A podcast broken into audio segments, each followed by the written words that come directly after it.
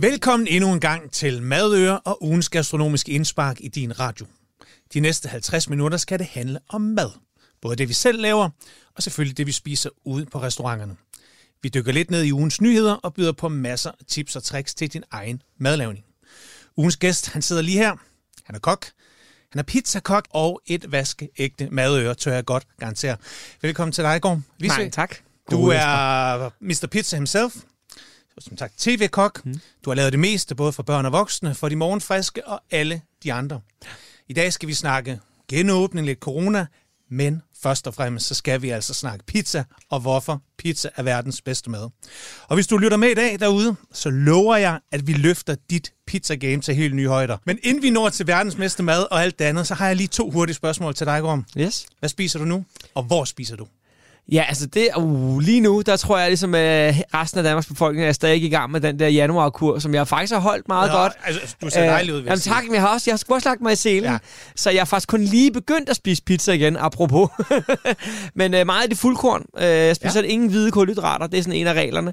Men øh, til gengæld er, og, og det tror jeg, det er der nogle mange, øh, altså jeg har altid fuldkorn på af princip i Gorms. Mm. Øh, og det har jeg, fordi at fuldkornsdej smager pissegodt. Men det folk tænker, når de tænker fuldkornspizza, er sådan en helt klæ eller meget tung rugbrødsagtig bund. Og det behøver det altså ikke at være. Altså, det skal vi nok nå. Det, det tager ja, Ja, vi, når vi når præcis. til... Så- så- fordi så- der har jeg altså også nogle klare fordomme der. Men ja, ja okay. Det er fair game. Ja. Så, men, men bare for at sige, at øh, masser af fisk, masser af kål. Så du spiser sundt. Ja, altså lige før vi gik på, hvad du sagde, du, du er i gang med en nupo-kur, ikke? Ja. Men bare drop det. Spis masser af kål og masser af fisk. Det er tusind gange bedre, og du bliver meget gladere. Det Det er lover jeg. jeg skal til Berlin i vinterferien, og det må fandme gerne lige gå stærkt. Ja, ja, okay. nu her. Så hvis man tager den der, Det er super. hvor man simpelthen bare presser selv til Yes. yes. maksimum. Men altså, hvis du spiser råkål, det, det kræver faktisk mere for brændekålen, ja. end, det, end du kan optage fra den. det er rigtigt. så det er jo et minusregnskab lige meget. Jo mere du spiser, jo bedre bliver det. Og så, hvad så, hvis du spiser ud? Er der et eller andet sted, som også lige passer ind i din diæt? Og... Øh, jamen altså, det, det, er, synes jeg egentlig, at rigtig mange steder gør nu, ja. øh, kvæg, at man, du kommer jo an på, hvad du vælger på kortet, altså.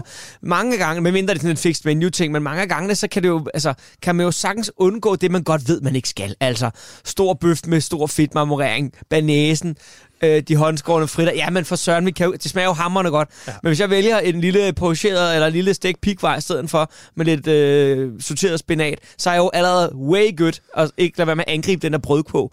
Så sådan, det er sgu lidt over det hele, Vi har altså. været i gang i fire minutter, der er Ja. lavet, blevet nævnt pikvar og pomfritter. Ikke? Altså, var virkelig. Så, øh, så lidt over det hele. Og, altså, jeg har, jeg har lige fået en ny her i maj, ikke? så jeg har tre børn. Så det er sådan, altså, vi har jo grebet det der an med at gå ud og spise. Det gør man med, jo med den der øh, forståelse af, at hvis det virkelig går ned, altså, mm. og der mener jeg sådan, går ned med børnene, sådan, at de går fuldstændig amok, og man ikke kan styre dem, så må man jo afbryde måltid og sige, det er jeg ked af, tak for i aften, ja. og så må man gå. Hellere det, end ikke at tage ud og spise. Og det er bare lige en opfordring til alle familier derude, fordi jeg har mm. rigtig mange, som sådan, om vi har børn, vi kan ikke tage ud og spise. Hvad siger, jeg, det kan du sagtens, mm. men du skal bare være klar på, at en ud af 10 gange, så, så kan de simpelthen ikke, så var de der ikke den dag. Nej. Det er ikke nogen skyld, det kan ikke være noget, du sidder og råber og skriger eller noget. Du må bare kalde det for, hvad det er. Det er godt, at vi kun noget for forretter og et glas vin. Så betaler jeg for det, og så går jeg og prøv, det var bare ikke lige i dag, det lykkes. Det er okay, og det, man- det er rigtig svært inde i. Ja. Tro mig, jeg har gået for nogle vilde restauranter i Hamburg og Berlin og alt muligt mærkeligt på den baggrund. Ja. Ja. Og det føles underligt, men når du lige har gjort det et par gange, så bliver du så glad for de ni andre gange, hvor de jo sidder skønt, rigtigt. og tjeneren roser ja. dem, og, og kokken, altså jeg var på salon hos Røde for ikke så lang tid siden, og da jeg gik ud af døren, sådan, nej, hvor har du nogle søde børn, og jeg var sådan, han skulle bare lige vide, ja. men de var fandme også gode den dag, ikke? Altså den aften var de bare Ja, ja. gode, så det, det. det kan godt. Og en Så man skal kan bare ture, også- man skal bare ture. Ja, det er nemlig. Ja. Og jeg tager nemlig til Berlin i vinterferien, og der har jeg net lige bestilt til en, øh, en restaurant dernede, hvor jeg faktisk skrev til restauranten og siger, prøv at jeg har to børn med. Nogle gange så kører det, andre gange så gør det ikke. Ja. Kan vi lave det, så det går lidt stærkere? Ja. Fordi de får selvfølgelig måske lov til at sidde med en iPad Ja, ja, og, præcis. og, og diskret headset, ja. Ja. og så får de noget, de kan lide, og så, og så kan de smage, og så er man ind og ude på halvanden ja. Ja. time, i stedet for tre Præcis. timer. Ikke? Ja, det var Så- det der med at lige vælge, være med at vælge 12-retters menuen, Ja, ja, ja. når du har øh, en halvt år gammel baby med. Præcis. En fix femmer, ikke? Og så en lille ja, vinmenu. præcis. Og så, kører det. Og så har du stadig haft oplevelsen. Og det er jo, øj, hvor giver det meget for et madøre, om jeg så må sige, mm. at komme ud og blive luftet lidt gastronomisk. Altså, for det er nærmest der, at man sidder inde og glor på hinanden. Man laver, øh, øh, laver lidt mad, man laver de samme gamle traver til hinanden. Det kan godt man prøver at være det funky og spice it up. Ja. Men det der med et gæstebud, det der med, at der er en vært, der ved dig noget, og der kommer et måltid på bordet, der er tiltænkt dig, ja. øh, og, og din øh, bedre halvdel af ungerne. Altså den oplevelse, det er jo for søren den, vi søger hele tiden. Og når man sådan er kottet af den i, i barselsshow, og jeg ved ikke hvad, så bliver man sgu lidt ulykkelig. Altså, eller det, coronashow, ikke? Ja, eller coronashow. Så bliver man jo lidt ulykkelig, ikke? Ja, så, så giv jer selv den der, og så I skal bare, man skal bare ture det. Hmm. Det skal nok gå alt sammen. Og hvis man må gå, jamen, hey, fred være med det. Ja. Det er bare børn. Præcis. Det skal nok gå. De bliver større, Ja, og kan præcis. komme og, igen. og klogere og alt muligt. Og apropos corona, så er vi jo et, et lykkeligt sted lige ja, nu. det er vi. Man kan sige, at genåbningen er jo i gang. Mhm. Alle de her restriktioner, de er, de er officielle nedlagte. Men det er bragt alligevel forleden her en historie om, at, Mhm. mm. øh, at det er svært at fylde restauranterne, øhm, fordi mange er så syge. Så selvom ja. man har en rimelig god ordre på fuldt, der er Ja. mange reservationer, så melder folk fra. Ja. Hvordan har I egentlig oplevet corona, og hvor er I lige nu, hvis vi bare lige skal, øh, Ja, sådan, øh, altså lidt, skal lidt, tage din lille bæk? Ja, sådan lidt kort sagt. Altså, fra start ved starten, så ramte vi på en eller anden måde en, per, en perfekt storm på den negative måde. Mm. Altså, vi, vi kom ud af 19 med et, et ikke særlig godt regnskab, et, et direktionsskift, altså et CEO, ny CEO. Ja. Øhm, og Christian, som er gammel fag, altså altid har været med i Gorms helt fra starten af, øh, kommer ind og skal være en overgangs-CEO mellem med Anders, og så en eller anden ny profil, vi skal ind. Og det sker i, øh, lige omkring nytårstid. Øh, og, øh, og der blev vi enige om, at, at Gorms også efter har handlet meget om corporate og et, et opkøb af overklager, altså der er jo rigtig mange ting, vi behøver Ja. dykke ned i det, men der er rigtig mange ting der, blev vi enige om, at nu skal det være lidt tættere på, vi skal i gang med, vi skal handle faktisk lidt mindre om pizza, og meget mere om alt det andet mad, vi laver, for vi har altid haft, vi håndlavet pasta og antipast, alt muligt andet, ud over pizzaerne. Ja. Men når man bare kun råber pizza, pizza, pizza, så lige pludselig så bliver det et pizzeria og ikke en restaurant. Så det har været en kæmpe sådan, omstilling. Mm. Øh, og, og det var Christian og mig lige pludselig meget enige om, eller mig og direktionen, men det er meget nemt, når det er ens ven, ikke? Så, ved, så blev bare enige om, at nu skulle vi ligesom tilbage til nogle gode gamle gårdsværdier, det vi startede med. Det er sjovt. Ja, og vi var i gang, Ja. og vi havde lavet setup, og nu skulle vi bang, corona, corona, ikke? Så havde vi jo rigtig lang tid til at tænke over det, ikke? Jo. Så vi har jo, den der omstilling i går, så den der, øh, hvad kan man sige, det der nye fokus, som man så må sige, den er jo kun sket sådan drøbvis over corona. Mm. Men så sker der det, som jeg både er på godt og ondt, fordi at, at, at, at jeg kommer fra Bornholm, og jeg har øh, udviklet af en sæson øh, restauratør-tankegang, eller øh, rytme. Og det gode ved at være i sæson, det er, når du har afbrud, så kan du have helt vildt travlt, når du så er i sæson. Det vil sige, så lærer du meget muskulært, du lærer meget med kroppen, du lærer meget med dine sanser, og ikke så meget med din intellekt og din fornuft. Du lærer kun meget indirekte. Jo. Så lige pludselig er der et break, ingen gæster, det kan jo være sæsonen slut, eller coronanedlukning. Ja.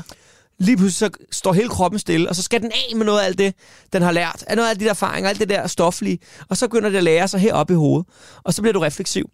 Og på den måde er det faktisk en, en meget fed proces. Okay. om end at økonomisk har været sendt os direkte ud på kanten, Ja. ja. hvor, og vi har kigget helt derud, hvor, hvor det har været rigtig, rigtig spændende, om jeg så må sige. Ikke? Øhm, og har været i, i, nogle redningsting og, og alt muligt, og personalet ja. har sagt, øh, er gået ned i løn. Altså, altså, vi har været igennem alt det der, som mange andre med solidariske øh, lønnedganger, alt muligt for at, at redde butikken. Men for søren, hvor har vi været kreative, og hvor har vi udviklet meget, og hvor har vi lavet meget mad og øh, idéer og måder at gøre ting på, og nye måder at lave service på i går, så hvad handler vi egentlig om? Og fede, lange samtaler, fordi der er ikke nogen, der er i stress jo. Nej. Alle er jo under, er fuldstændig understimuleret. Lige en økonomisk stress over, at dør vi i ja, morgen, men, eller men det kan man sige, der er jo, det, øh, kan man sige, alt andet lige, selvom vores Ja. ja. ansatte har været enormt bekymret for forretningen også, så har dit år alligevel været mere, altså vi har med vilje filtreret, så de har ikke vidst præcis, hvor Nej. vi stod, for det, det skal de ikke ligge og ro- De kan ikke ændre en skid alligevel. De er hjemsendt. De må ikke gøre noget. Så det er ikke deres stress. Så vil jeg meget hellere snakke om, når vi åbner igen, hvad drømmer du så om? Hvad, hvad skal vi lave med din restaurant, eller dit køkken, ja. eller eller andet. Og det har været mega fedt. Altså, det fordybelse på en Så eller nu anden er I måde. klar. Ny kort, Ja. ny vibe, ny Fuldstændig. Ja, det synes jeg virkelig. Men vi oplever præcis det, som det ja. er, også, øh, som du, den det titel, refererer til. Altså, vi, øh, vi har en soft åbning sidste uge. Øh, to selskaber onsdag, begge selskaber aflyser. Ja. Øh, den ene har så skubbet, den anden, jeg tror faktisk begge to har skubbet. Og det kan man så sige, det vil jeg gerne rose de fleste gæster for, de fleste større arrangementer for. De, øh, de genbooker, for det er jo ikke, fordi de ikke vil have oplevelsen. De er bare blevet forhindret. Præcis. Det er ikke, de har jo ikke fortrudt noget. Nej, så de skubber sådan set bare oplevelsen. Det skubber oplevelsen, ja. og, øh, og, og det er jo bare fantastisk, når det sker.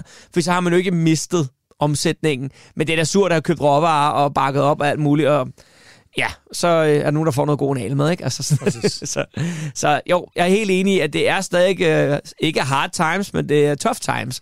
Altså, det, man skal skulle være vågen, altså at være klar til at byde sin bord ud igen, og presse lidt ind fra gaden og sådan ting der. Så det, man skal være lidt kreativ øh, for at få det til at hænge sammen. Det er, det er svært. Men, og ikke øh, mindst. men vi er åbne for helvede. Ja, og det, og det er sgu det vigtigste, og det kan vi glæde os over. Ja, præcis.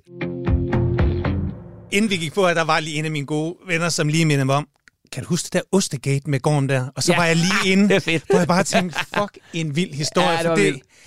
Jamen, folk var jo rasende, folk var sure. Det var, I havde en masse mozzarella, som I skulle have med under den Ja. første nedlukning, og Yes. så tænkte vi, vi minimerer madspild, Ja. Og så giver vi det simpelthen væk. Yes, Og og så så det skal også lige siges, vi startede med at give det til Herle Hospital, ja. øh, forskellige fødevarebanker, men det var, altså, det var, hvor meget mozzarella kan man sådan aftage til de outlets, de nu har. Ja, ja. Fordi alle deres aktiviteter var jo også lukket ned. Altså alle øh, herberger og så videre, der var jo, ja, der var jo nedlukket ja, over det ja. hele, så det var ret svært at komme af med. Ja. Men, men alle var jo totalt angste, og måtte de overhovedet modtage det, og var det spritet af hver mozzarella. Altså, Ja. og så tænkte vi, fint, vi laver en, en slange, en bilkø.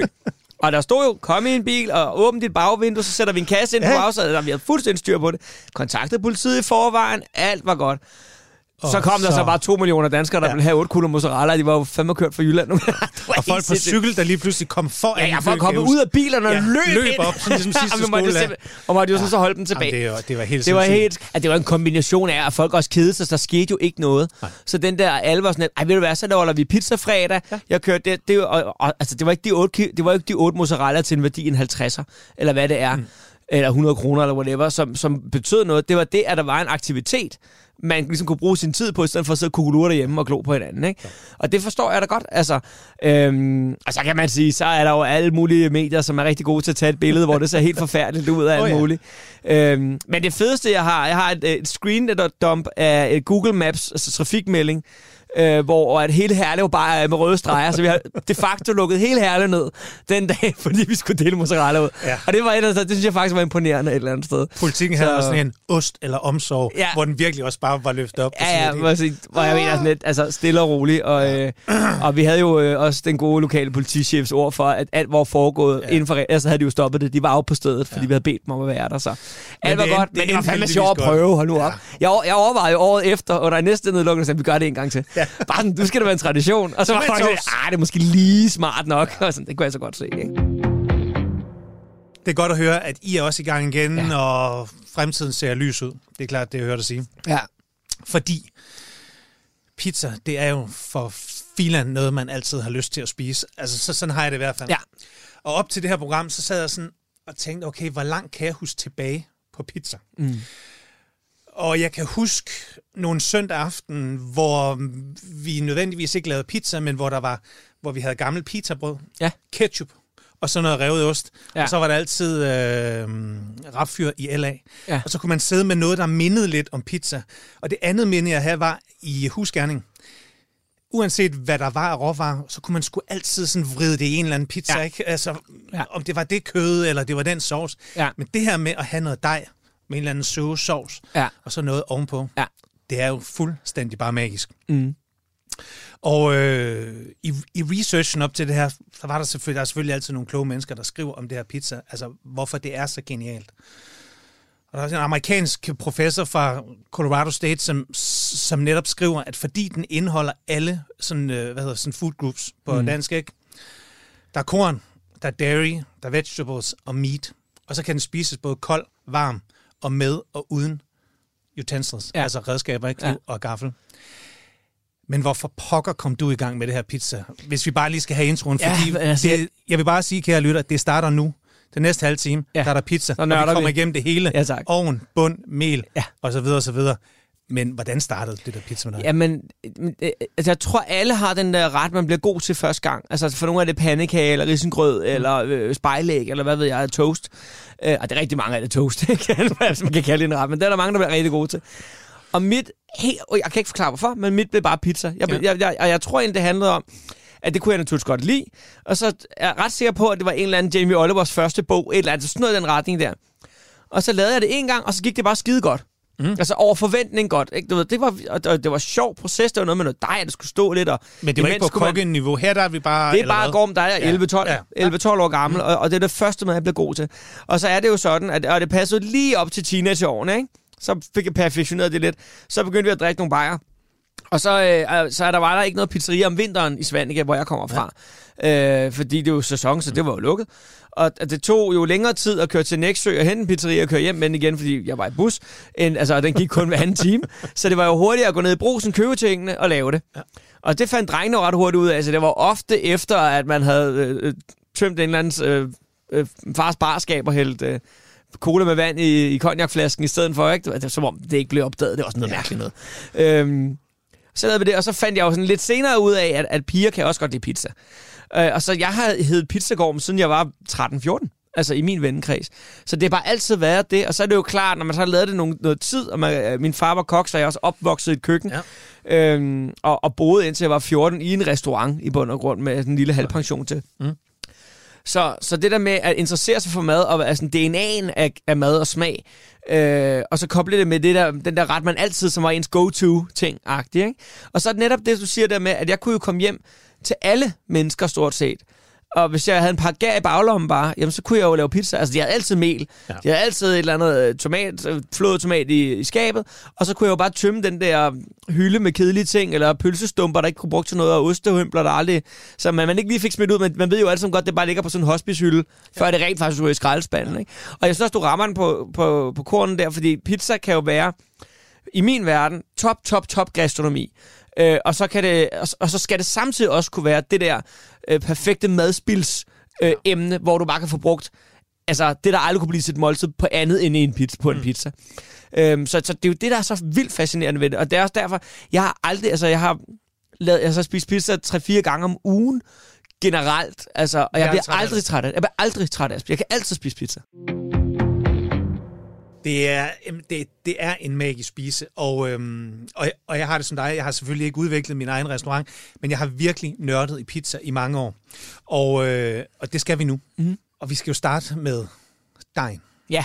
Og det er vigtigt, at øhm, selvom vi har høje tanker og specielle meltyper og alt muligt, så lad os se, om vi kan holde det på et niveau. Der er en vinterferie lige for døren. Ja. Nu skal vi altså give folk virkelig lyst til at lave pizza derhjemme. Men lad os starte med dejen. Ja. Du nævnte noget med rumel. Ja, Sidst, ja. lige her i introen her. Ja, noget fuldkorn. Den har jeg sgu svært ved. Ja, det forstår, jeg synes, det ja. bliver en lille smule rugbrød, så skal vi bare køre El Clasico. Jamen, det kan vi sagtens. Det Okay. kan vi sagtens. Okay. Hvordan laver man en god dej? Jamen, altså man skal tænke pizza som, eller uh, brødet som en spi- Ja. det er det spiselige tallerken. Ja. Så det er jo klart, at det er jo i bund og grund, at det er en tredjedel af det, der gør en god pizza. For det er ligesom dej, tomatsauce, frisk mozzarella, hvis du spørger mig. Sådan, det, styr på de, de tre ting, så du ret, altså, så kan du tømme køleskabet, skal nok blive ret fint alligevel. Ja. Øh, populært sagt, så skal du skide på din pizza, så skal det nok smage godt alligevel, men du ved. Det, men det der med pointen med, have nu basistingene i orden, ja. ikke? Altså, og det vil sige, nørd lidt brød, og der er jo øh, kæmpe, altså der skal biga i min verden. Der skal, du skal have en sur dej. Og så kan man sige, jamen øh, til vinterferien, du kan godt nå at starte den op, start, i det, start nu. Altså du ved, ikke, du kan næsten godt nå at starte den op, eller i hvert fald... Mel og vand. At den bliver levende. Yes. Mel og vand. Rører Jeg lidt. gør det lige i dele, Ja. og det, der er alle mulige skoler omkring. Jeg gør lige i dele. Jeg kan godt lide, at den er lidt lind, for så er den nem at fodre. Et, det Ja. går hurtigt. Og den er nem at blande i ting. Så det kan godt være, at den er lidt runny i forhold til nogle andre speaker, men så bruger jeg bare lidt mere af den. Det skal nok gå, altså. Ja, det handler om at gøre tingene nemt for sig selv. Og når du først får den i gang, og, har den, og den har overlevet en lille måneds tid, jamen så får du også et lidt personligt forhold til den, og så bliver det sådan lidt, lidt, lidt, lidt kedelig kæledyr måske, men den kan mange tricks, ikke? Altså, og jeg bruger min sur, den bruger jeg både i ru og... Altså, normalt, en rigtig nørd har jo en rusur til sin rugbrød, ja. og har en, øh, en hvid sur til sin andre brød. Jeg har bare en sur og bruger den over det hele. Ja. Det, er fint. Øh, men det vil jeg sige, nørd det, det synes jeg virkelig, er, det er den, en af de store Og hvad du forskelle. synes, surdejen giver i forhold til, hvis man laver en lidt mere traditionel... Ja, men det er både struktur i brødet, øh, og så er det enormt meget smag. Øh, og jeg synes det der med, at, at, at, at smagen af brødet er bare så vigtig en ingrediens. Øh, så det synes jeg virkelig, det kræver en nørd. Og så kan man sige, den anden ting er, hvor vi nu, kan vi, nu kommer vi at gå ned ad den første skillevej her. Ja. Øhm, fordi det skal være noget højproteinmel, det skal Skal det det? Ja, det skal det. Der skal virkelig være høj glutenhold, der skal være masser af kraft i det. Øh, og det er lige meget, om du går Napoli-vejen, som er jo den ældste vej. Ja. Øh, dronning øh, Margarita, øh, da dengang Napoli kun var en bystat, der var der en bager, der lavede en æresret til hendes fødselsdag, tror jeg, det har været. Og som var pizza margarita med de tre øh, tricolore farver Ja. og så videre. Øhm, og øh, Napoli-dejen er jo lavet de facto kun af tipo 00 eller tipo 0. Du må ikke bruge andre melsorter. Og det er sådan en, en mellemtung øh, meltype. Ja. Så er vi jo derfra bevæget over i Manitoba og det duo med semola. Jeg bruger jo semola i min dej en, en tredjedel. Og det gør jeg, fordi jeg laver den romerske stil. Så jeg vil egentlig, og jeg bruger, min, min dej har også større tørstof, altså den er ikke lige så hydreret, der er ikke lige så meget vand i, Ja. som der er i Napoli-dejen. Mm. Men det er fordi, jeg godt kan lide det tyndt og sprødt, og den romerske pizza-stil, og man vil nok kalde Grums for ultra roman, bare for at være sådan, det er ikke romersk romersk. Altså, jeg har trukket en, en, en, en tand længere ud på den, på den skala, vil jeg sige. Og ikke? har du altid været der, eller, eller Ja. har du... Ja. Jeg har altid synes, at den tyndesbrød pizza var lækrere end den, den mere brødtunge, øh, okay. snobrødsagtige fluffy. Jeg er meget, meget glad for begge slags pizza, skal lige siges. Men, ja, ja. men i forhold til, hvordan du bager den ene og den anden, det er ret, det, du kan ikke gøre det i samme pizzeria. Altså, skal du have to forskellige ovne stående, eller to partier stående i bund og grund, til at gøre det. Altså, hvis du skulle tilbyde det samme inden for samme Ja. hus i bund og grund, ikke? Så, men det er bare sådan min stil, det er mit valg, og der, der går jeg altså bare med noget mere tørstof og, og, og bager ved lavere temperatur og lidt længere tid. Mm. Men, men grundessensen i begge ting er, at du skal lave noget herregodt brød, fordi det er det, altså, det er over 50% af pizzaens vægt, hvis du ja. laver den ordentligt, er jo brød. Så mm. hvis du ikke laver det ordentligt, så har vi virkelig tabt på forhånd. Altså, så det kan ikke nytte noget at putte noget sløj olivenolie i. Det er krydderi. Du skal smage det til, du skal kunne salte dit brød ordentligt. Og alt det her, det er noget bageteknisk, du skal have styr på et eller andet Skal der sted. sukker i? Nej, ikke i min verden. Der er ikke, overhovedet ikke brug, brug, øh, brug for det, okay. fordi jeg langtidshæver det, eller fermenterer det alligevel gerne måske over to gange, hvor jeg laver en mother dough, altså en fordej. Så bruger jeg den dej til at aktivere hoveddejen, kan man sige. Øh, så 48 timer til 72 timers tid, det gør, at surdejen, alle gærcellerne, Ja. har masser af tid til at åbne de lidt mere komplekse øh, sakkarider, altså kulhydratstrukturer. Øhm, og det har masser af tid, så det har ikke brug for narko, som sukker er for gær. Altså, det er bare speed, ikke? Ja. Altså, øh, og det har det faktisk ikke brug for til at starte i, i min verden. Men altså. hvis man nu ikke kører surdejen og kører ja. En normal pizzadej, som ja. Man kan finde alle mulige steder, men så kører en super lang fermentering, Ja. altså sætter den i gang, og så først laver den om en uge, Ja. så, så får man lidt af den samme. Det ikke? Gør begynder du. Man lidt- Og så er det begynder det at blive den der balancegang mellem, hvor meget gluten har vi klippet over. Altså, fordi det er jo det, det, der sker til sidst, er jo den glutenstruktur, det net, du har opbygget i Ja. din æltning. Det ligesom for, bliver fladt, eller bliver klippet i stykker af, af de her øh, gærceller. Når man ligesom øh, anskuer pizza sådan ligesom på et nationalt synspunkt, så er det meget, meget tydeligt, at der er mange bevægelser. Ja. Og især på de sociale medier, især på Facebook, er der nogle sindssyge pizzagrupper. Jeg ved ikke, om du Ja, ja, ja, har en ja. hemmelig profil og selv sådan lige Nej, nej, kig- jeg er, med. jeg er der med mit Du åbne med, ansigt, ja. og jeg tager også de test, der kommer, men jeg, der er også dejligt meget ros at hente, og, Ja. der er, og igen fordi, at, øh, at, at, at lige snart folk øh, har et reelt spørgsmål, eller kommer på klingen med ja. noget, så kan de også godt høre, at der er relativt meget nørd bagved. Ja. Så der er altid nogle fede, fede snakker få derude. Men der bliver dyrket rigtig meget mel. Ja. Og især de her Caputo, skal det være den Ja. røde, eller skal det være den blå? Øh, Jeg bor i IKAST, vi har ikke lige en Enko. Ja. Og så køber man 15 kilo, pakker det kondibøtter, så Ja. kan jeg godt lige komme forbi, og så videre, og Ja. så videre. Altså, what's the deal? Altså, Jamen altså, Caputo er en skide god mel, altså, men mit, mit, problem, mit problem, eller ikke, mit problem er, det er, at, at, at mel er jo et, et øh, jeg ved godt, man kan blande for store bulk og så videre, men Ja. det er stadig et landbrugsprodukt. Det er stadig et produkt, der handler om terroir, fuldstændig ligesom vindruer. Mm. Ligesom tomater også er terroir. Altså, vi smager på øh, øh, fire producenters tomater to gange om året fra forskellige marker i går. Fordi det er forskelligt. Der, der, er jo- det er jo nogen, så har der været lidt mere sol på den side, der har været lidt fugtighed, et eller andet. Og sådan er det altså også med korn og mel. Ja. Så det skifter. Så jeg smager på mel hele tiden. Okay. Men jeg har, også en, jeg har også en tendens til, hvor jeg trækker over i, jeg øh, omstiller mere og mere til økologi. Der er Caputo ikke skide stærk. Altså, øhm, og ikke, altså, de har deres tradition, så de kommer nok, og sådan er italienere jo, de laver det sådan lige op, bare fordi, at en eller anden mode siger et eller andet whatever, ikke? Ja. Altså, Øh, og nu har jeg bagt rigtig meget med Gino Sobilo, for den rigtige nørder ved, at det er ham i Napoli, som øh, har det Sobilo, så han er en kæmpe stjerne og en levende legende, pizzalegende i Italien lige nu. Og man kan tjekke ham ud på YouTube, han har lavet verdens længste pizza med en brændefyret ovn med to, to slisker, som er lavet Ah, hele ja, vejen ja, langs ja, ja, navnefronten ja. i Napoli, brændefyret, hvor den bare kører på hjul, det ser vildt ud. Han er fantastisk. Han bager kun, øh, kun øko, det er 100% øko, her, tror jeg, han har omstillet til nu. Så der er ikke Caputo hos ham, og han har også brugt det, og, øh, og, og det er lidt sjovt der med, i Danmark, så har vi én rigtig mel, og i Italien, så er der jo en rigtig mel for hver landsby, ja. altså, og hver pizzaiolo har sin helt egen.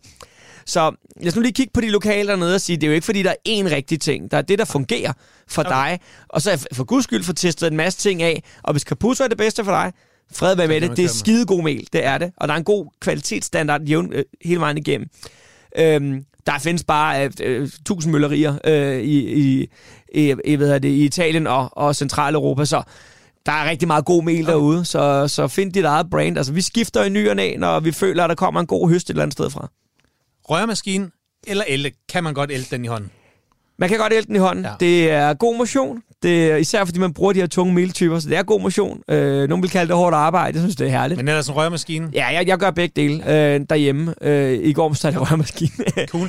øh, men jeg gør begge dele. Jeg kan godt lide at ælte færdig i hånden. Ja. Både den varme, du lige giver, og den, der du lige, Lige kan mærke, mærke hvor er den henne. Ja, præcis. Øh, lige få det der Ja, touch der. Yes. få lige mærket på Okay. til den.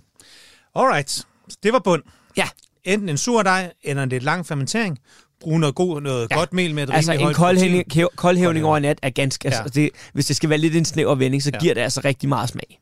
Men har man super meget hurtig lyst til pizza? En hurtig bagepulver? Dyk, dyk, dyk, en bagepulver?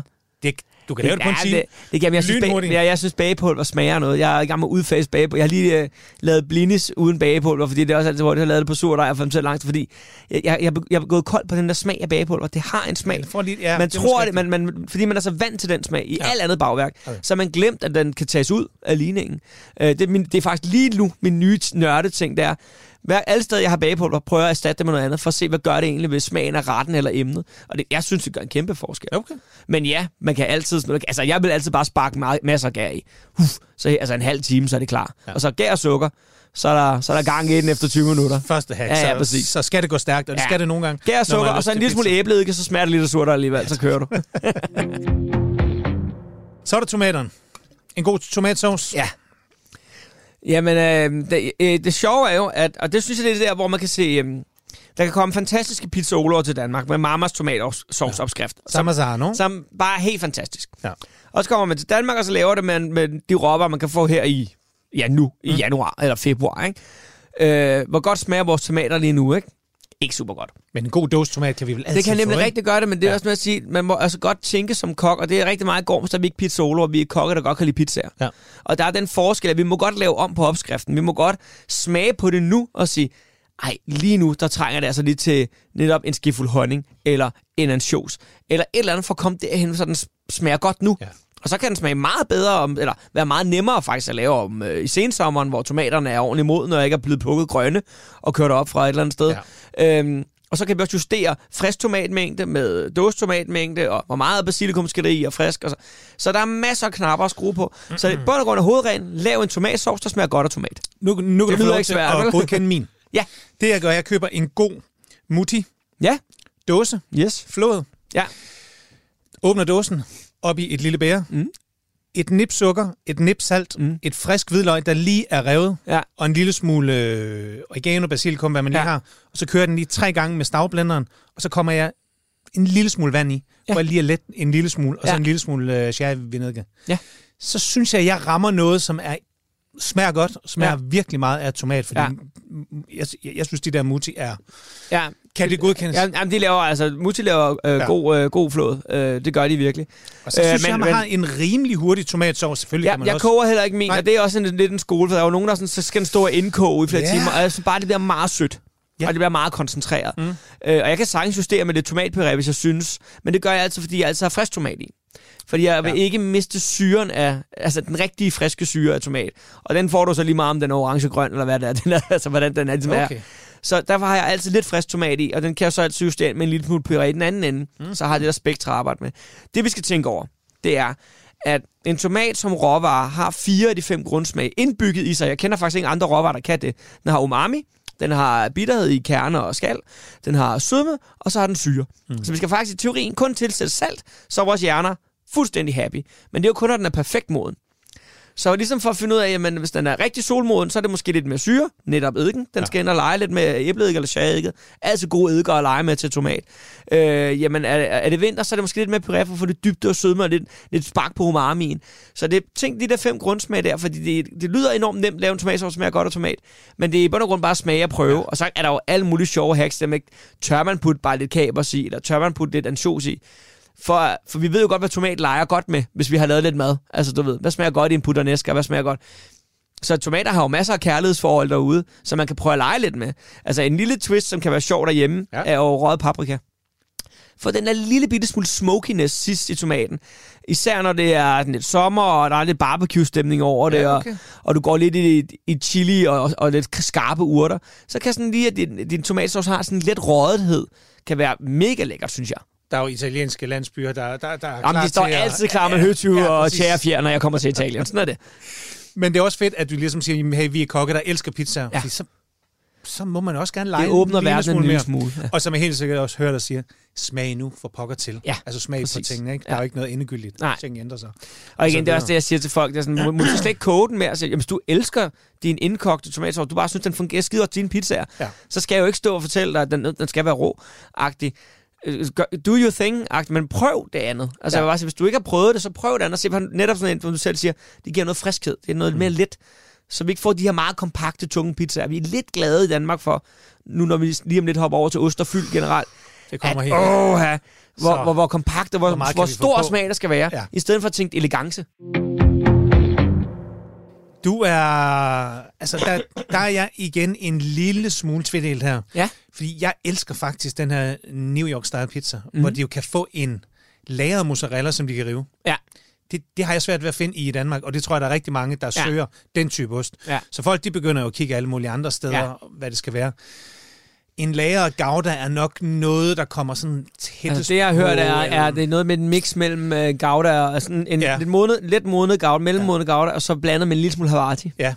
Og ja, altså, ja, jeg, ikke, jeg, jeg synes jo, ost er dejlig. For mig er det vigtigt, at man tager stilling. Grundlæggende set, brug nu bare frisk mozzarella, hvis, hvis det sådan er, oh, altså, hvis det skal være sådan lidt, hvad bruger vi-agtigt. Men, jeg- men, men, men Ja. det, jeg synes, der er svært ved den, det er så også temperaturen, fordi hvis den skal smelte helt perfekt, så skal mm. den have den rette temperatur. Ja. Nogle gange kan man også bare få den her lille, altså hvor det vander lidt ud. Ja. Og det håber jeg også, at, du kan hjælpe os lidt til, fordi jeg har delen med også været i gang med mange ting, og øh, lægge det i min dehydrator, og lægge det i sådan viskestykker, for Ja. ja. virkelig at, at, at få så meget af væsken ud. Ja. Og, og, og det kan man godt et langt stykke hen af Ja. vejen, øh, virkelig få noget af det der væske ud. Men hvad gør du? Jamen, altså, jeg, jeg har egentlig bare det her princip med, at jeg plukker det. Altså, jeg øh, ikke skærer eller noget, men jeg plukker det, ja. og så... Øh, Men du Jo, dræner men- det ikke? Eller? Nej. Nej. Øh, og jeg dræner det lige af. Det må godt lige stå øh, fra pakken, om man så Ja. må sige. Og stå og dryppe af en 10, 10, 12, eller 10 minutter, en halv time, bare i en sigte. Så det er, er lige det der overskud, der lige umiddelbart er på den, øh, ryger væk. Ja. Øh, men øh, jo bedre ovn jeg har, jo større klumper kan jeg tillade mig at lave, mm. og jo dårligere ovn jeg har, jo mindre skal stykkerne være, for der skal bare stor overflade på, så vi får noget, noget, noget altså, at vi får noget væskefordampning fra det. Ikke? Ja. Øhm, nu har jeg også den fordel, at jeg oftest bager romersk stil. Det vil sige, at jeg har et minut til halvandet længere end Napoli øh, at bage i. Det gør også, at jeg får en, har længere tid til at dehydrere, inden at bunden er, Klart. er færdig i bund og grund. Ja. Så det giver jo en fordel i forhold til det, øh, det, det, det scenarie der.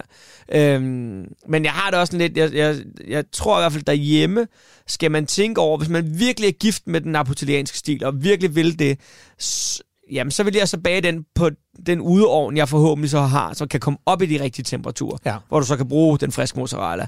Og ellers ville jeg lave romersk, når jeg så var inde i min egen ovn, så kun gik til 275. Altså, fordi du, du kan jo ikke, altså hvis stilen er bage ved 400 grader, så kan du altså ikke Nej. fake dig til det ved 275. Det, det, det, det kan du ikke. Øhm, Så derfor Så- kan en revet ost altså være en... et godt alternativ, Ja. hvis det er den vej, du går, øh, øh, hvis det du har. Et Bare ikke den i poserne, vel?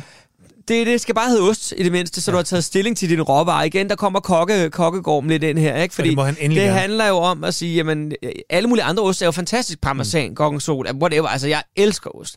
Så øh, endelig øh, andre oste på, øh, og alle de gode danske øh, Vesterhavs og øh, røde, øh, røde krystaller, hvad der ellers er derude. Ved, Fantastisk. ved du, hvad der smager godt på?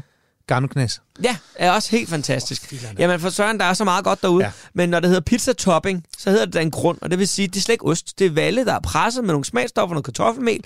Og det har aldrig været noget som helst. Og det sjove er, at folk altid, når jeg siger frisk mozzarella, så uh, det lyder frygteligt dyrt til det. Ja. Altså, jo, altså, du kan tage den der til en 10'er i Netto eller Rema, eller hvad det er. Ikke? Og så koster det, og så bruger du lidt over en halv på en 30 cm pizza. Det gør jeg. Det er lige Mhm. omkring halv, jeg bruger på den. Øh, så kan du tage den pizza topping, der koster en 10'er, der bruger du hele posen per pizza. Ja. Du har bund og grund sparet på at kvalitet, og rent faktisk spise et produkt, der er et produkt, og ikke bare noget kemi. Ja. Så altså, lad os bare, det der pizza topping, det skal simpelthen øh, brænde op et, et vist sted. Det skal bare væk fra hylderne. Fuldstændig enig. Fuldstændig enig. Så igen, og, og det er billigere. Køb en god ost, ja. Riv den selv. Ja, eller brug de der osterrester i Ja, køleskabet, præcis. som jo ikke rigtig kan blive til noget som helst mm. mere. Men altså, mit, mit trick derhjemme er jo, at Bare forskellige... bare ikke med kommen. Ej, for, for guds skyld. Nej, det må også det var, jeg har aldrig prøvet pizza med kommen. Jeg er heller ikke så glad for kommen, det vil jeg sige. Ej, du må Hverken gerne lave en, snaps en madøre special, og så, og så virkelig gå hjem og, og så nørde den ud, og så komme tilbage og sige, Ja. nu har jeg den. Nu har jeg pizza med kommen. Ja, præcis. Ja. Ja. den, har jeg ikke, den, den, den, den arbejder vi lige på. Nå, vi skal til toppings. Ja. Og der, som du også lige selv før, så sagde før, så har vi jo det her danskerbegreb, hvad er en danskerpizza? Og det er ja. Ja. jo sådan noget med en masse gris i ruller, og der nærmest bliver, bliver stablet af Ja. 5-6 cm Vi højt. har sådan et etageejendomsprojekt. Jeg ved Ja. ikke, hvad det er for noget. Fordi more is more, ikke? Ja. Øh, og det, Jamen, jeg tror, det handler om, at vi har den der med, at vi skal blive mætte af, af den pizza. Ja. At det er min ret. Mm. Og hvor ja, at udgangspunktet bør være, at sharing is caring. Altså, de pizza er virkelig delemad. Og, og, altså, og det, man kunne lave til hinanden, altså, det er jo det sjoveste små symposier, man kan have derhjemme, hvor man egentlig bare stiller en masse råvarer op, og så går folk sådan lidt op en af gangen og får Ja. bagt en, og så smager man. Det, Mm. er, det, det er da det fedeste. Ja. Altså, så jeg skal ikke blive mæt af den ene pizza, jeg skal blive mæt af mange forskellige slags Mm. pizzaer. Og sjovt nok, når du lægger dem sammen, så har du knap nok spist den helt, fordi mange forskellige smag gør dig hurtigere med end... mere tid. End, ja, præcis. Nyde og Nemlig. lidt mere vin. Så, og det der med, at man tror, at det kun smager godt, når du får det hele på én gang i munden. Så det skal hele, altså alle bidder skal have alt på. Så hvis du har fem ingredienser, så skal det ligge i fem lag. Ja. Ja. Så hvis noget, en af de ingredienser er en, en tynd kartoffelskive, så tror jeg ikke, den er færdig, øh, når den, den, den er stadig rå, når du kommer den, fordi Altså, hvis den så har meget boet varm, under- når den simpelthen ja. ligger under øh, to lag Skinke. Og, ja, præcis. Så kommer det jo aldrig til at ske, det der. Så du får bare en masse utilberedt øh, råvarer, altså øh, halvkold skinke og en pepperoni, der ikke er smeltet ordentligt og alt muligt. Det bliver aldrig lækkert. Læg nogle tingene ved siden af hinanden, for det, det gode ved en pizza er, er den der tomatsauce, eller den sovs, du nu har. Mm. Det er jo den, der formidler og suger lidt smag til sig, og bunden gør det også. Så du har alle smage på en gang. Bare ikke visuelt. Men du har det sådan sensorisk, at der kommer du til at smage alt det, der ligger på. Vi kan godt nøjes med at lægge det ved siden af hinanden. Eller sådan nogenlunde ved siden af hinanden. Øhm, og så får man altså fine, fine ting, og så får alt lov til at blive tilberedt ordentligt. Så øh, ja, stop det der etagebyggeri. Hvad er din egen yndlingspizza? Om det svinger jo helt vildt. Altså, ja, der er igen meget sæsonbetonet. Altså, ja. øh, Men lige, lige nu, Lige nu, jamen Du det er, det er faktisk en del af min, øh, min råvarer, jeg har taget med i dag jo. Øh, fordi Uh. det, det er jo den, jeg virkelig er forelsket i lige Okay. for tiden. Men jeg vil godt lige sige, over på et helt år, hvad for en spiser jeg mest af? Ja. Og det er, øh, det er øh, tomat mozzarella, så er det chili salami med en trincina, øh, flødestus, spinat, gorgonzola. Altså, du, der er ikke nogen tømmermænd, der er så slemme, så den ikke kan blive klaret af, den pizza. Og det er den aller, den hedder Casper Braid Special. Og det hedder den, fordi min ven Casper Braid og mig fandt på den. Ja. Dengang vi troede, vi havde opfundet en helt ny pizza, så kom vi til København og fandt ud af, at den var sådan rimelig standard på mange kort. Men der i Svanike dengang, da vi har været Der- Øj. 14-15, der troede vi, vi havde opfundet altså verdens bedste pizza der. Ingen andre nogensinde havde opfundet i vores lille, lille verden. Og, og den har fulgt mig hele vejen igennem et pizza-eventyr. Så den har en speciel plads, men den smager også Ja. bare altid forrygende godt. hvad er så den værste pizza, du nogensinde har fået? Det kommer man heller ikke udenom. Åh, oh, jamen, Kaj, banan. altså jeg har det generelt med, med sådan nogle helt små dødssyge rejer heraf øh, på pizza. Så sådan en øh, sådan ægte, hedder det en pizza Bombay, sådan en rigtig ægte pizza Bombay, hvor det er med peanuts og kaj, og så de der rejer, altså, og strimmelskænke og strimmelost, ikke? Øj. Det er en rigtig dårlig pizza. Ja, for man kan også nemt ødelægge den, ikke? Og men den, den er ødelagt, den der. Ja. Den er ødelagt helt vejen, helt vejen herfra til banken. Men jeg har det også rigtig stramt med generelt, øh, kan man sige, alt fra Tulip. Og det er ikke for at være ond ved Tulip, men Nej. alt det, hele deres pizzaserie, den, den hænger bare fast et sted i 80'erne. Øh, med presset skinke, som er 50% kød, 50% whatever. Altså, der er bare, det er bare så dårlige produkter. Sådan rent ernæ- ernæringsmæssigt og Mm. råvaremæssigt er det bare rigtig dårlige produkter. Så jeg, øh, og Tulip laver rigtig mange andre gode ting. Nu skal jeg ikke være, ikke være for ond med Det dem, eller jeg pege fingre, men men ja, deres stræmmelsking og deres pepperoni, det, altså kan vi ikke finde på noget andet. Så hvis man var en helt almindelig familie, der har lyttet til det her og tænkt, kæft, vi skal bare lave pizza nu, Ja. og er vant til de sådan almindelige, traditionelle... Øh, er det en god kogt skinke? I Ja. skiver, som man selv slicer let op, finde Ja, en... du må også, altså jo ikke, øh, ja, altså, øh, ja, helt bestemt. Altså, der er jo, altså, vi har jo masser af gode produkter derude, som på pålægshylden, som er mega gode. Ja. Øh, og der bliver, altså, ligger sgu altid selv i den øh, mindste dagligbrugs, ligger der altid en, en god salami til lige at, at skære. Altså efterhånden ligger der jo også øh, dejligt chorizo og alt muligt, men altså man kan 100% gå dansk. Altså lige nu, grønkål og en god øh, sådan lidt øh, øh, pebersalami eller hvidløgssalami eller kartoffelspejepølse med, med sort peber. Det smager fuldstændig, og så lidt øh, klatter og creme fraiche, smager Ja. ja. fuldstændig sindssygt godt sammen. Altså, Så, så, kører dressing? hvad? Ja, men jeg bager creme fraiche, fed creme Ja, fraiche ja. bakken med, ikke? Ligesom mascarpone, det smager også rigtig godt på, ikke? Okay. Men øh, ja, du må, du må godt dressing, men øh, igen, det skal, du skal, skal være en mening med galskab. Du skal vide, hvorfor du gør det. Så ikke en masse iceberg, og så... Ej, det har det så, jo, men så gør jeg det, det er jo, i bund og grund laver vi det jo i går, så det hedder pizzaklapper. Det vil sige, at vi tager en halv pizza forbagt, varmer den op, og så klapper vi Ah, ah, den om okay, ja. salat med dressing og sådan ja. noget. Det er en sandwich. Ja. Øh, helt cool. Øh, så har du bare lavet en sandwich, der er meget flad. Øh, det, det må du da gerne.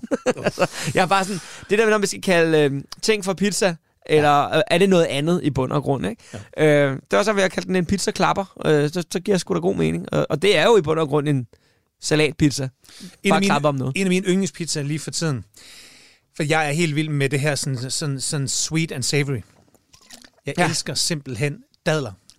Dadler, ja. Mascarponebund, Ja.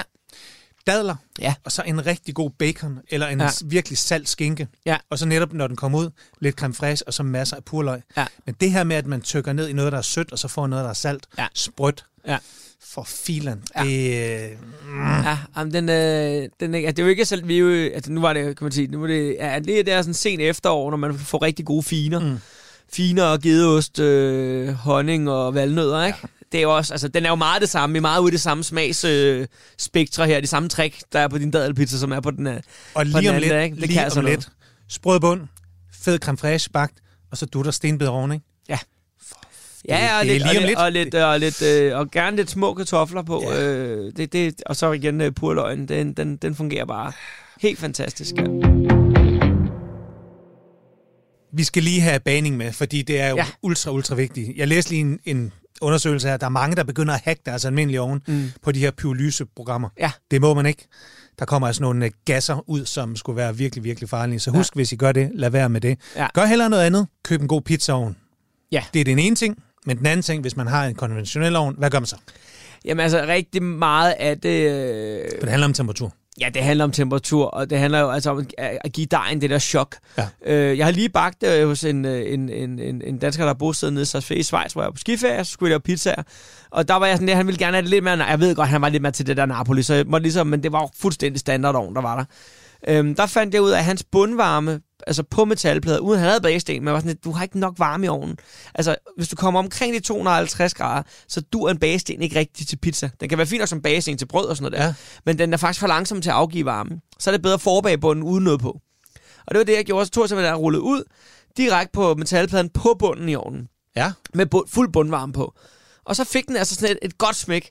Ud igen. Altså, der skal bare lige hæve op et minut. Ja.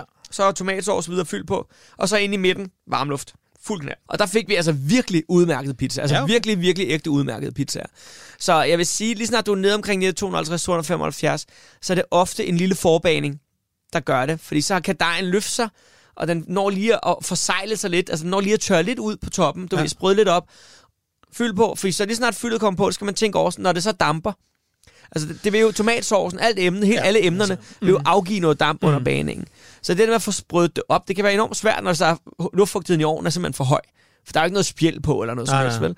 Så få bagt bunden af i forvejen. Og det gode ved det er, hvis du nu er lidt mange, så bag et par bunden af. Så er du bag en 4-5 bunden af. Det gør jo ikke noget, de når at køle af. De skal ikke ligge til næste dag, så bliver det kedeligt. Nej. Men er det sådan lige inden for en, en time før, mm. vi skal i gang, så er du lidt hurtigere på selve rytmen af pizzaen, der bliver færdig. Og det er også lidt sjovere at ikke skulle stå og rulle og svede og Ja, præcis. Og så, og så er det sådan lidt nemt ja. at flytte på også, ikke? Yes. Altså. Og hvis børn er med, så kan de lettere dresse. Og, Og de har, ja, så der er også god tid, så, sætter, så kan de jo nå at fedte lidt rundt, og at, at, hvad skal jeg have, og de er jo aldrig klar alligevel. Øh, og så i mellemtiden, så har dejen jo altid sat sig fast til bordet. Det har den så ikke her i den her. Så, så der er mange fordele ved det, og for mig er det det der hack med at, få den der, lidt, den der hårde afbagning, så brødet smager godt Mm. igen, ikke? Så er der også noget, der hedder bag i stål, som er sådan noget Ja. Har du erfaring med det? Ja, og jeg har, jeg har øh, lige fået nyt køkken her i, øh, i, øh, hvad hedder det, øh, i oktober. Øh, blev det færdigt, og der har jeg fået et, et, et ilvekomfur med tre ovne, fordi tre ovne, ikke? Og der er jo egentlig valgt komfur, fordi at den store ovn går til fem- 300 grader. Ja. Og det er jo rigtig fint øh, hjemme. Der, der kan du begynde at lege lidt. Men så er der sådan en lille gratineringsovn i. Helt flad. Og så lavede jeg lidt og tænkte, den kan fandme blive varm, den der. Men der er ikke noget bundvarme i overhovedet. Nej. Så der puttede jeg et bagestål ind. Og så begyndte jeg at varme det op, og så har jeg begyndt at bage på det. Og det kan, det kan blive over 400 grader derinde, fordi der er, så, der er så højt, der er så lavt til loftet, man så må sige. Så det var simpelt, det laver simpelthen sådan nogle gode, øh, gode pizzaer.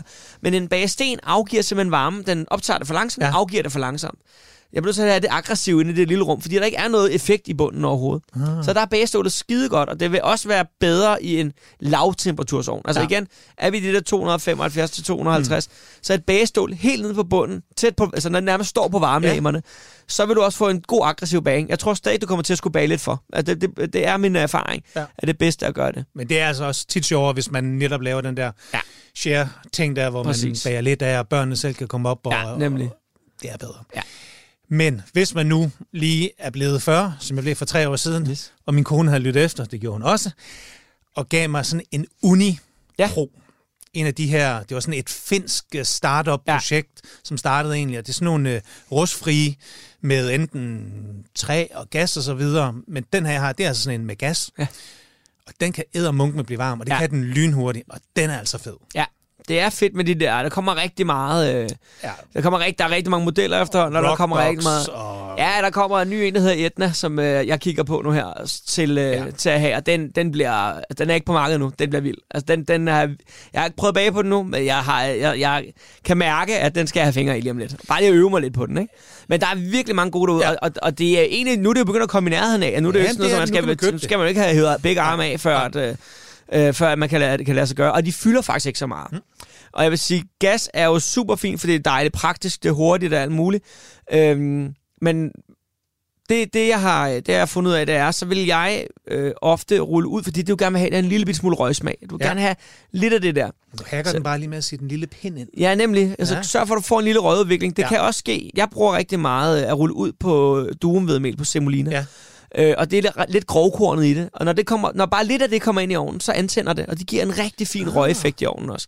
Øh, og det er en lidt nem måde at gøre det på. For Ja, ja. Altså, så er der, går der ikke ild i et eller andet eller et eller andet mærkeligt. Det kan være en ret god måde at gøre det på. Øh, hvis du kan lide den overflade, det så giver på pizzaen. For det er naturligvis, ja, Ja, når du gør noget, så har det også en effekt. Det, det, det der med at sige, at det er lige meget, det er aldrig lige meget. Nej, det er det. Især ikke, når vi er nu på det her nørdniveau, så er alt ikke lige meget. Men det, det giver mig en god effekt i hvert fald. Ja. Så det kunne jeg også anbefale folk derude. Står man der gas der og tænker, jeg mangler lige den der lidt lille. Ja. snært af det brændthed. Så prøv med det her duumvedmel, og måske også smide lidt, lidt for meget ind i ovnen, og se, hvad der sker. Det giver en fin rødudvikling mm. i min verden. Jamen, jeg er meget enig. Øh, jeg lærte nemlig lynhurtigt, at hvis man havde en, en god lille pind, noget æbletræ eller et eller andet, Ja. ja. så bare lige sætte det en lille smule op af gassen, så giver det Ja, det den der, idé. ikke? Ja, ja, præcis. Men der er ikke nogen federe sommerfest, end med sådan en uniovn, eller en cozy, eller en rockbox, ja. eller hvad end man har. Ja. Gør det hele lidt klar, og faktisk også forbag der. Ja. Fordi står man udenfor, og man, du ved, hvidvin, den Ja. kører, gin og Yes, tonics, yes, der sidder lige to i baghovedet, og du ved, Ja, så er det også fedt lige at have forbagt. Ja. Men nu er det helt klar. yes. Og nu kan sommeren bare komme an. Køb jer en god udovn, eller ja. pimp jeres egen ovn. Find ud af, hvor den varmer bedst. Mm. Plade, bagestål osv. osv. Men lav jeres egen pizza. Gorm, vi skal til det, alle gæster får lov til. Ja. Netop at medbringe en råvare, der betyder noget. Du har allerede nævnt lidt af det. Ja. Ja. Derforan, der er et skærebrænd og en kniv. Ja, Så jeg tænker... Skal jeg gribe i tasken? Ja, det synes jeg. Lad os prøve at få det frem og se, hvad pokker du har med. jamen den er her. Og Jeg kan sige, er- at vi er i proteinverdenen. Det er vi. Ja, men vi har de her symposioner øh, i går, som, hvor vi samler øh, gode venner af huset, kokke, øh, og så laver vi pizzaer sammen. Og sidste symposium, det var med øh, Dag fra Masterchef, øh, ex, Ja. ex Kinkin. Mhm. Mm-hmm. Øh, det var med Francis, og så var det med Nikolaj fra Kado, og så var det med Dennis op fra Tekstur Struktur Aalborg. Og husk, hvis du mangler en, hvis der er en, der melder fra, så, Ja. så ringer du Så bare, ringer også? bare, ja. Godt. Øh, og nu er vi i, i, Dag, i Dagland, øh, og det er min yndlingspizza lige for tiden. Det er jo... Øh, Kan du Dag- fortælle, hvad det er? Dag det er, ja. Jamen, altså, man kalder det faktisk five string pork, og det er det, fordi, at det er, øh, det er vi, vi arbejder rigtig meget sammen med noget, der hedder Troldgården, som ligger oppe ved Odder Philip. Øhm, og han laver de mest fantastiske grise på gammeldansk sortbrødet landrace.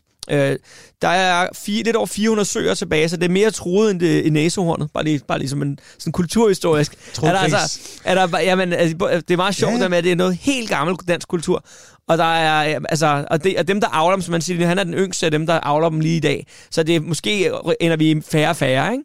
Men, Men det, det er har- svinebryst, ikke? det er svinebryst. Ja. Og du kan se, den her, den har fem lag. Ja, det kan ikke? Altså den marmorering, der ligger med, med et fedt lag, så ligger der lidt kød, så ligger der fedt lag, kød, fedt Altså, det dufter sindssygt godt. Jeg kan dufte det hele over. Ja, og så er det bare med masser af five spice. Og så er det konfiteret i eget fedt i vakuum. Øh, og så skal det på en, en pizza, faktisk uden ost. Fordi øh, at, at, at der kunne man sådan, at det giver ingen mening at gå over i den asiatiske verden, og så begynder at lege med parmesan og alt muligt. Det bare forstyrrer. Og så er der hosinsovs og friteret hvidløg og syltet perløg. Masser af koriander og masser af persille. Kan Det er, er, godt. fantastisk. Jamen, det er nemlig godt. Og det har Fedtet en- minder helt om, øh, hvad hedder den øh, italienske... Ja, lardo. Lardon. Ja, og det er fordi fedtet har bid. Igen, fordi den her race laver fedt på en anden måde, og den vokser jo langsomt. Så det har jo bare en anden struktur hele vejen igennem. Og at man skal jo ikke, altså vil sige, det er jo ikke fordi det er meget fedt, men der er noget fedt, og vi skal det altså ikke fra. Nej, det Fordi det er så en kæmpe del af, af, af det de her her- dyr, præcis, af det her dyr og den pizza her. Så, så det er det, jeg er med i dag, fordi det, det, den viser netop noget af den der forstå mig ret, nye filosofi, eller den, mm. den genvundne filosofi i går, så med at komme tættere på en ropper, arbejde med nogle nørder som Philip, men også arbejde med nogle andre kokke, og ikke være så snæver i sin verden og sige, det her symposium handler kun om, at alle siger sådan, jamen, skal, hvor meget må den koste i butikken, siger de så, hvis de sådan rigtig skal være søde mm. ved mig. Så jamen, det er fuldstændig lige meget som udgangspunkt. For det handler om, at der skal være så højt til loftet, når I kommer ind og leger hos mig. Derfra så må vi finde ud af, hvad fanden vi, hvordan kommer vi i mål ja. så, så det ikke skal koste 500 kroner per gæst derude. Ikke? Men lad os, Men, øh, lad, os lige, sjovt, altså. lad os lige hacke den her over til, øh, til dem, der skal lave pizza her ja. i vinterferien, hvor vi har god tid. Ja. De køber et godt svinebryst, ja. spring det. Ja. Og så... Spring det med en masse five spice. En masse five spice, ja. ja. Og så kører det enten lav temperatur overnight, ja. kan man gøre sådan 100-105 grader. Præcis. Eller dem, der er virkelig seriøst pizzaioler ja, dem har jo også en sous vide. Altså, hvis du har en sous vide, så er det i vakuum, ja. og så får, vakuum. du, så får du en virkelig... For så har du nærmest ikke noget svind på det, før det kommer på Præcis. pizzaen. Tag det ud af din vakuum, mm. læg det i pres, ja. og så skærer nogle slices af ja. det her. og det her, og det, så, det, skal, det må øhm, gerne håndskæres. Altså, der går, går vi ikke helt så tyndt som en parmaskinke og sådan noget der. Fordi det, når der nu ikke er noget ost, øh, så den struktur, vi skal finde, mm. skal vi faktisk finde i kødet. Så er det ikke, fordi vi putter 200 gram per pizza, nej, det bliver også for voldsomt. Men, men jamen, du, har, du sidder stadig oh, og hygger dig, det smager det så godt. Smager og det her, det er, når det ikke engang er aktiveret. Tænk på, at alle de varme krydderier har jo faktisk ja. ikke fået ordentlig varme endnu. Så når først det her kommer ind på en pizza, så åbner det sig bare fuldstændig, altså. Gorm, jeg tror, vi nået igennem det hele. Jeg kan i hvert fald sige, at vi har haft pizza på programmet. Tiden er ved at være gået. Ja. Det kan være, at vi tager en anden omgang en dag ja, præcis. og gør det her igen. Men tusind tak, fordi du vil være her i dag. Tak for din skønne råvarer. Tak, tak. for din virkelig grundige gennemgang til, hvordan man laver verdens bedste pizza. Jeg håber, vi prøver det derude. Kære lytter, det her det var Madøre. Det er hver søndag på Radio 4 kl. 12.10. Vi ses næste gang.